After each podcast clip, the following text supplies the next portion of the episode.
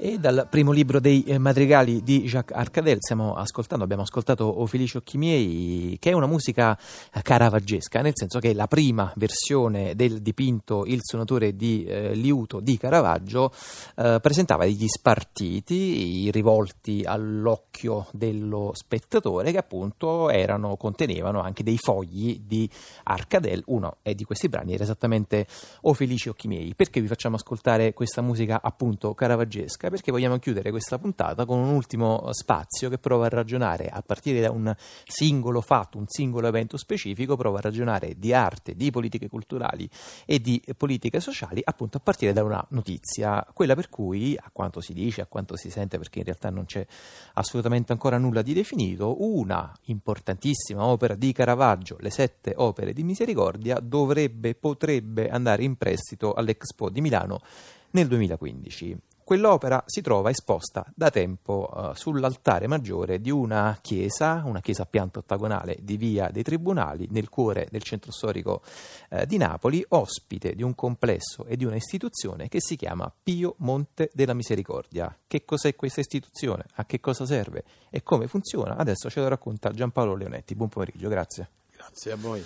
È il sovrintendente del Pio Monte eh, della Misericordia, credo che la dicitura completa sia sovrintendente al personale, alla ragioneria, alla cassa e affari generali. Sovrintendente basta, direi. Va bene, per brevità comunicativa ci limitiamo a quello. Senta, senta Renetti, intanto appunto che cos'è il Pio Monte della Misericordia? Beh, in, con precisione è un'associazione eh, che nasce nel 1601 per l'esercizio della carità cristiana, della solidarietà umana attraverso le opere di misericordia corporale, quelle spirituali erano lasciate al clero, per cui da 412 anni il Piemonte della Misericordia ininterrottamente eh, continua la sua missione a favore di chi soffre, di chi ha difficoltà, debolezze qui a Napoli. Dunque, eh, le sette opere di misericordia, mi corregga se sbaglio, ma eh, a me risulta che appunto furono realizzate, la tela fu realizzata tra il 1606 e il 1607 apposta per essere appunto esposta eh, per, la, per, la, congregazione del Piemonte, quindi diciamo è dedicata espressamente da Caravaggio alla vostra istituzione. Eh, per la precisione fu commissionata a Michelangelo Merisi eh, nell'ottobre del 1606, lui era fuggitivo da Roma per aver ammazzato Ranuccio Tommasoni e fu consegnata ai Piemonte della Misericordia alla fine di gennaio del 1607. Vorrei precisare ehm, sulla sua presentazione due ehm, punti. Uno, noi lo consideriamo il Caravaggio nostro come il capolavoro assoluto di Caravaggio e Roberto Longhi lo definiva il più importante quadro che ha cambiato la pittura europea del Seicento, perché ha inserito la pittura verista in un contesto in cui questa non esisteva ancora. E secondo, il quadro non si è mai allontanato dalla Chiesa, se non per brevi periodi, in condizioni molto speciali, perché è stato realizzato per la prima chiesa del Piemonte della Misericordia che era in via Tribunali, poi quando si costruisce la seconda chiesa prende posto sull'altare maggiore e da 413 anni è l'icona del nostro istituto. Il, il, quadro si è mosso nel secolo scorso eh, quattro volte, una prima volta il sovrintendente Ortolani la porta a Parigi negli anni 30, negli anni 50 il sovrintendente Raffaello Causa lo porta a Milano per un'esposizione su Caravaggio, poi viene trasferito a Capodimonte a valle del terremoto del 1980 per ragioni di sicurezza ed è rimasto lì per 11 anni ed è tornato nella chiesa del Piemonte con degli sforzi dell'associazione straordinari perché l'associazione, è bene chiarirlo, è legata a questo quadro in una maniera indissolubile, direi. E infine si è mosso un'ultima volta quando il sovrintendente Nicola Spinosa lo ha chiesto per la mostra di Capodimonte, l'ultimo Caravaggio. Ora siamo al cospetto della forse quinta volta eh, in cui questa tela si muove, si sposta e torna, eh, apprendo per la seconda volta, tornerebbe per la seconda volta a Milano. Senti Leonetti, lei che idea si è fatto di queste polemiche?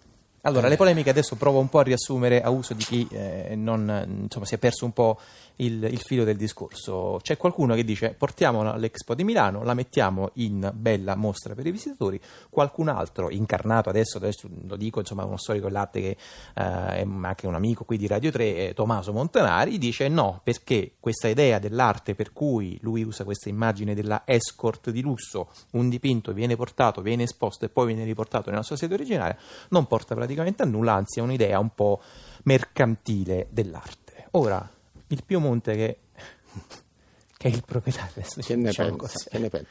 Eh, noi viviamo un'epoca in cui il professionismo del bla bla bla eh, purtroppo prende moltissimo ruolo e spesso anticipa la realtà delle cose dando una visione distorta della faccenda. Al Piemonte è pervenuta dal Vaticano, dalla Curia milanese, dalla Caritas, una richiesta di prestito del dipinto che dovrebbe svolgersi tra la seconda metà e la fine del 2015 nell'ambito di un progetto culturale estremamente importante perché l'Expo di Milano è destinato e dedicato all'alimentazione. Dar da mangiare agli affamati è la prima delle opere di misericordia e il Papa Bergoglio considera la misericordia umana verso gli umani uno dei momenti più alti della vita del cattolico. Questa esposizione vedrebbe un padiglione della Chiesa, della Curia e della Caritas con destinazione solo il dipinto di Caravaggio. Eh, noi abbiamo immediatamente pensato quanto segue. Il Piemonte, tra le tante attività eh, di assistenza che svolge, ci occupiamo di tossicodipendenti, minori a rischio, ragazzi con eh, difficoltà eh, senza fissa dimora. L'anno scorso abbiamo distribuito 470 mila euro di contributi senza una lira di sostegno da parte dello Stato. Il Piemonte ritiene che in un suo immobile possa e debba per la città di Napoli essere realizzato un hospice per malati terminali di tumore. Noi consideriamo questo progetto, che è un progetto sociale, un progetto degno del sacrificio di privarci per sei mesi del dipinto. Quindi non c'è nessun mercanteggiamento e chi parla di mercanteggiamento è totalmente fuori tema per quello che mi riguarda. Noi intendiamo svolgere il nostro ruolo, che è quello di operare la misericordia umana verso gli umani, e lo facciamo costantemente con i redditi del nostro patrimonio immobiliare e anche il nostro patrimonio storico-artistico è destinato a questo scopo. A sola dimostrazione di quello che sto dicendo, quando nel Settecento Francesco de Mura lascia al Piemonte delle Misericordia 192 quadri, li lascia con la precisa indicazione testamentaria che devono essere venduti per fare le opere di misericordia. Noi non vendiamo più quadri, non lo possiamo fare, non lo vogliamo fare, non è il nostro interesse.